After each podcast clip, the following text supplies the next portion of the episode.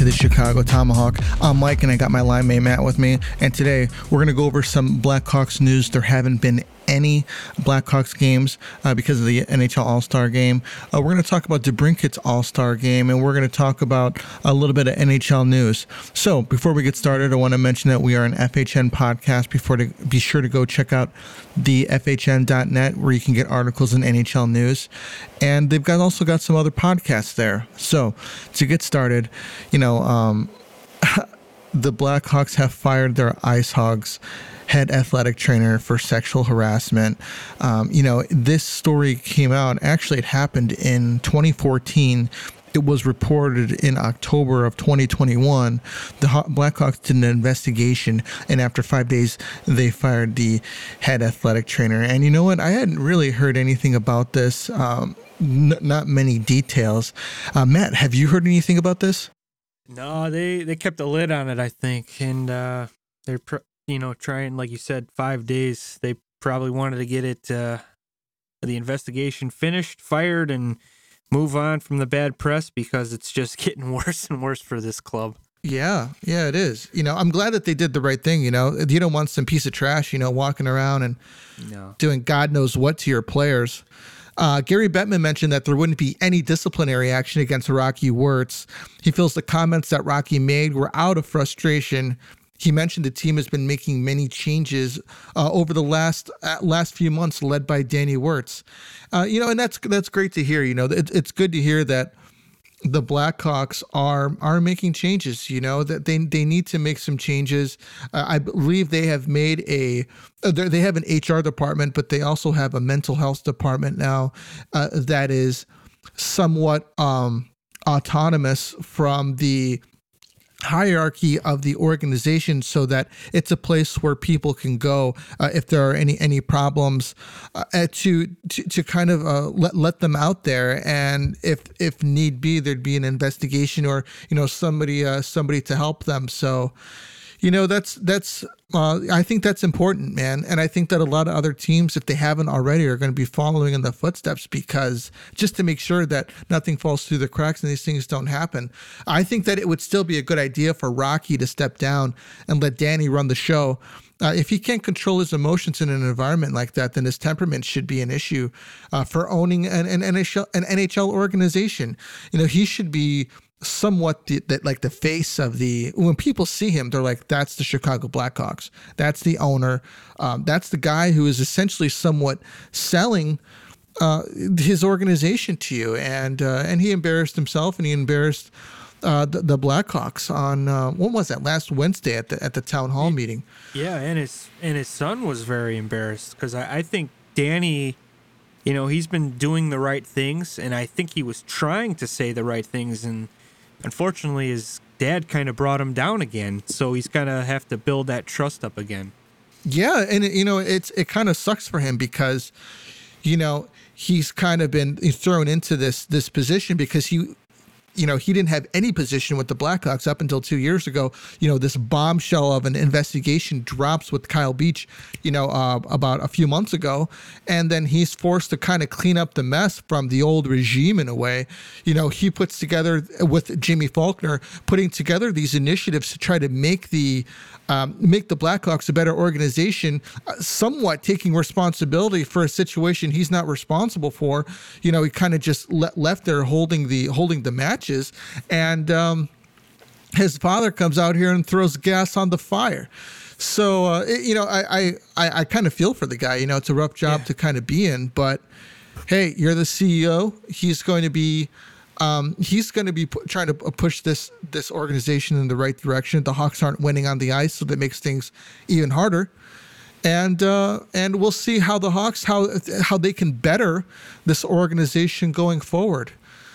So let's move on to the GM search. We got Kyle Davidson, who was interviewed uh, for the general manager role. He's been with the organization for 12 years, and you're kind of at a point where, you know, this guy, he's the interim GM right now. He hasn't really had an opportunity to be a GM. It's not, you know, I would say you, you can give a guy, you know, maybe two years to kind of see what he's got going on. Is is he running the organization right? You know, do you see good things out of him? You know, before wanting to move on. Uh, you know, it's been 12 years, so I think that it's time for his it's time for his opportunity. At the same time, that 12 years, it's kind of like, you know, maybe we kind of need some fresh blood. We need some people in here that weren't around for, you know, the cup run, trying to get some new blood in there. So I kind of think that he has that working against him. What do you think, Matt? Yeah, I think uh, he's, you know, he's been here for a decade, a little bit more. I, I think he would be right to get some new blood in there, somebody with a different vision, because he's kind of. I mean, he didn't sign off on all the stuff like Bowman did, but you know, he was he's still involved with it just because he's been there. I, I personally would like to see. I'm not saying he's doing a bad job now. I mean, really, what can he do? There's really, I mean, he can't. I guess he does have authority to trade people, but I, I would if I'm if I'm Danny and Rocky, the Wirtz family, I'm kind of putting everything on hold with trading until we hire our new position, our new uh, GM right now. But I, I, just I don't think he'd be the right one. He's not my favorite candidate.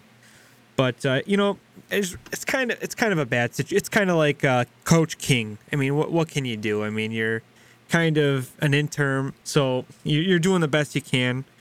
I, I would personally recommend somebody else if I were in the hockey position to make that decision. Moving on, we got Eric Tulsky has been interviewed as well. He's assistant general manager for the Carolina Hurricanes. Uh, most notably, Tulsky has graduated from Harvard with a degree in chemistry and physics. He also has a doctorate in chemistry from Berkeley word is he holds about 17 patents from his work in nanotechnology. So he's a brain. Okay, he's a brain, yeah. and we w- you want to know where does the brain kind of fit in? And in this kind of situation, maybe you can have somebody like this. Maybe you have like a co-GM type of role. You have a hockey guy and, and a brain guy, and you kind of put them together, two guys who can work well together, and see what they can do. Because uh, I- I'm looking at this guy and I'm thinking charts, charts, charts you know and yeah. and um but you know what carolina they built a really good a really good team out there so you can't really fault them in that they've got some a lot some success there they haven't gone all the way but they've built a, a really good team i bet you those penalty minutes uh, became a became a statistic that they were looking at after last year's playoffs. Matt, even the goaltending. Yeah. Did you notice that too? Yeah. They got rid of both and you know they added two Swedes Andersen, who's been lights out, all star. Antti Raanta, we know him. He's a great backup goalie. He, I think he could be a one B starter somewhere. Yeah. I would personally like him on our team. But, yeah, I would um, too. I think this guy is the the favorite so far from the fan base, from what I've seen on social media and stuff like that. And you know what? I, I think those guys are important, like you said, but I personally, for me, would like a hockey minded guy first. This guy would make a great co GM or like what he is now, an assistant uh, GM. But I wouldn't see, think he would leave what he's got now to be an assistant with the Hawks if he's with a team right now that's very close to winning a Stanley Cup. Yeah, I agree. They interviewed Peter Chiarelli uh, as well. He's currently the vice president of hockey operations for the St. Louis Blues. He was the GM for the uh, what was it for the for the Stanley uh, Cup Bruins. Yeah, yes. for the Bruins from 2006 to 2015. Uh, then Edmonton from 2015 to 2019. And you know what? When you're talking about Edmonton from 2015 to 2019, that's kind of a little bit of a red flag for me because, you know, you have they had you know two of the best hockey players in the world and could have put a team around him. So yeah. he's not. He's. I. I would honestly say that Peter Chiarelli is probably at my bottom of the list of the guys that they've interviewed so far. Well, I mean, you we've talked about him before. He's traded Tyler Seguin, Taylor Hall. He's traded uh, Ryan Strome, who's lighting it up right now with the Rangers. Uh, he's traded a lot of good players, and that's just a question mark for me. And he signed an over the hill Milan Lucic because Connor McDavid once said in a video that he would like to play with him when he was before he was you know in the NHL. He he liked his style, I guess, but that didn't work out. They ended up trading him to. I think he's with uh, Calgary right now, having a yeah. decent season right now, but still seven million dollars for a fourth liner is not what you want to pay the guy. So he's definitely at the bottom of my list too. It, it is it's cool to he did win a Stanley Cup in 2011. He did make the final. in 2013 against us. We beat him. Uh, but yeah, I don't think um, he would be the right answer for us either. Scott Mellanby, um, he's also someone that has been interviewed. He was the assistant general manager for the Canadiens from 2014 until this past November when he resigned. Um, notably, Mellanby played in the NHL. I remember, man, uh, they played yeah, for that uh, that Florida team. Had 364 goals, 476 assists, and get this, 1,431 NHL games. You know, you got to tip your hat to a guy who um, who put that many games into the league. You know, uh, obviously a hockey minded guy. I'm not sure if if you know he's the GM that I want, but I'm pretty open minded, man. Uh, I'm not saying you know uh, old players can't be obviously can't be GMs, but I think out of everybody listed here, he kind of seems like he's the most sense. The wild card, uh, he, yeah. He makes he makes the most sense, you know. And uh, what what do you think of Mellanby? You know what? I'd I'd actually like to hear more from him. I wish yeah. the the GMs would be able to kind of do like a live kind of not like an uh, like not personal questions like but hockey questions like hey what is your views on you know like the team that we have now? And I, I just would be curious to say like you know what? I want to play a different style of hockey. I hope it's not like the Canadian style hockey because it's kind of similar to what we've been that you rely on your goalie too much and look yeah. at I mean Carey Price has, hasn't played he poor guy's uh, just mentally drained because of all the work he's had to do over the years. Uh, I'm curious to see how he would draft. Like, what kind of players are you looking for? Are you trying to acquire a first round pick? Because I think that's very important. If I mean, I would like to get a first round pick this year because we're going to be.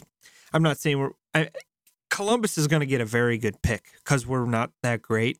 They're going to have two very good picks this year, and I know we Seth Jones is a great player. I'm I'm not mad about that, but I would still like to get a first rounder if we could anyway. And I would like to see if any of these GMs would say, "Hey, I'm going to be aggressive at the trade deadline and try to acquire this." But I, I do like I do like Scott Mellanby. I th- I think that it it would I would like to hear more about him. I, I like him and I like the Telesky from uh, the Hurricanes. My two, my top two, I think. Those are your two guys, huh? I think so. Yeah, I think I'd, I I would like to hear more about Mellanby too. Um, he seems like the dark horse, but to be honest with you, looking at these other candidates, he kind of makes a lot of sense though too. Yeah, and that's the kind of guy I've been always saying. I, I like a guy who's you know been at the war, you know, been through the grind of the NHL, uh, like over a thousand games. That's uh, pretty impressive. He's got some decent numbers. I think he was always like a maybe a top six guy early in his career, and he kind of fell down a little bit. But I mean, all players do that. But uh, yeah, I, I would like that, and I quite honestly, I I hope that Olczyk gets a higher position as well, so he can kind of have a say in how the team is going to. I think that he's the perfect like like the president of the the Blackhawks, which I I know the Hawks have said they're not going to do that. But, you know, teams out there like uh I think Pittsburgh recently last year hired Brian Burke who's, you know, great with he's a great hockey mind. He knows what he's doing. He's taken on the role of the president, dealing with all the the negotiations and stuff like that. And he's got Ron Hextall running the team. And look at Pittsburgh, man. I didn't think they were going to be this good. They're ripping it up. Yeah, they are. So I, I would kind of like something like that. So I hope we maybe uh, the Hawks surprise us and say, hey, we're going to give Olczyk a, a role like the president, and we're going to let. Uh, him deal with you know all the hockey ops and we're gonna let say scott Mellanby focused on his team and I'm going to do everything I can to make him, you know, get everything he needs and, you know, to be successful. In all honesty, man, I don't think it's going to happen. I think Olczyk might have some underlying health issues, and being the president of hockey operations sounds stressful.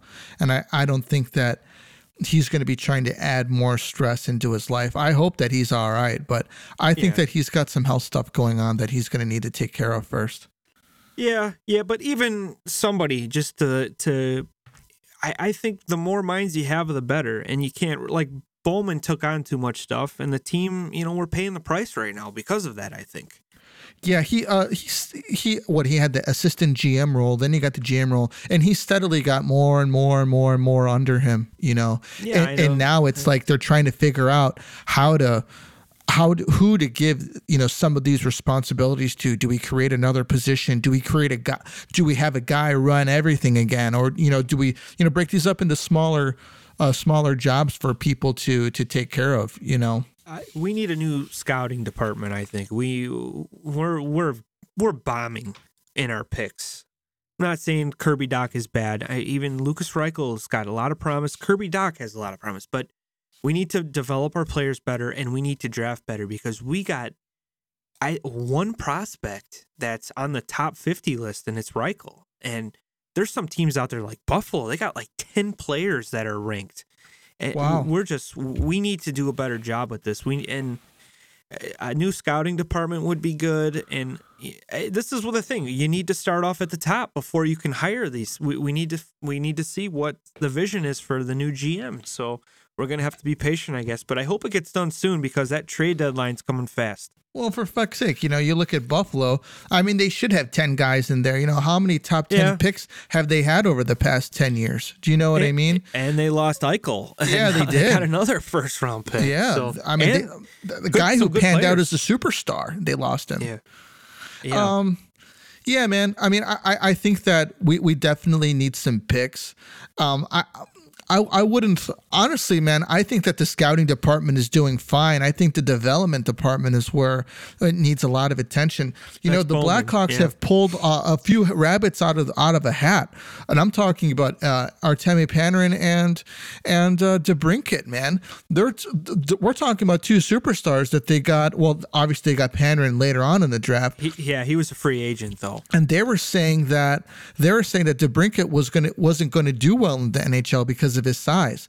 Well, when he was playing with Connor McDavid, you know, they also chalked it up to that, but he actually scored more after McDavid left yep. and made the jump to the NHL. And DeBrincat just kept on and carried on. And he's done the same thing as he's made the jump to the NHL. Uh, I think that the scouting department's doing all right, but just developing these players, they need to take a completely different, uh, a different outlook on, on it we need some luck too. We we need yeah, some guys yeah. to just come out flying and show everybody. Like like a Henrik Zetterberg type of guy, like drafted sixth round or whatever he was, and just end up being the first line center in a couple years. So yeah, well, you, you, need some luck too. It, it all comes down to luck too.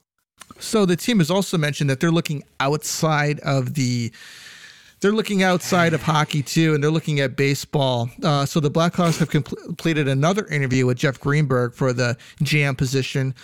Uh, currently serves as the assistant general manager for the Chicago Cubs. And you know what? I like the outside the box thinking. I like the idea of like, hey, you know what? Uh, we don't have to pull all of our uh, uh we don't have to put all of our chips into this hat let's see if somebody else has an, an outside perspective and some some other ideas i, I really like that i like mm. the idea of getting some obviously fresh blood in there but I don't really have any information on this dude. I mean, the the the Cubs are, you know, they're another team that is looking to rebuild and and retool and and try to get to old glory. I'm not sure if if he's the he's the answer, but I, would like to hear what he has to say. Um, but you know what, man, it's all speculation. Yeah. They need to make. They're going to make a call within the next couple weeks, so we're going to keep an eye on this and see if uh, and see how it develops. So there's something I've been wanting to ask you from a few things that I've seen. Uh, what did you think of the All Star Weekend? Uh, yeah, it was awful. I, I miss the old the old days. You know, you the day before was the skills contest. Usually was a Saturday night, and it was East versus West. Not you know all this. all these divisions it's it's ridiculous i don't like the the three on three is exciting but I, I just miss the old days. The the cool East jerseys, the cool West jerseys with your team logo on the patch and on the on the shoulder. Uh, the skills competition, I, you know, I enjoy the hardest shot, the accuracy, the fastest skater, and that's it. I don't, I didn't like anything else. And I mean, it was cool to see DeBrincat show some personality. You know, it was cool with the Hangover because it's big. It was big in Vegas, and uh, the rest of it was. I'm sorry, man. It was just awful. That bad, huh? I, I hated it. Yeah, I wow. wouldn't. Uh, I would have been pissed if I paid money to go see it because it was a joke. Wow. You know, I like the old jerseys too, but you know what, man? I thought the jerseys this year weren't that bad. I thought that they were pretty cool, actually. They were kind of yeah. retro in a way. I, I just don't like the Central versus the Pacific versus the Metro. I mean, that's too much, man. I, I just like East versus West. I, I don't, I don't know why they're changing that. I'm, I'm sure they're trying to to get more players from the division, I guess. But I mean, there's some guys that shouldn't have been there, dude. Oh yeah, and uh, you know, there's some guys that sat at home that should have been there, like Kaner. I thought Patrick Kane's an All Star. I don't care what anyone says; he should be at the All Star game. So I, I just didn't understand that.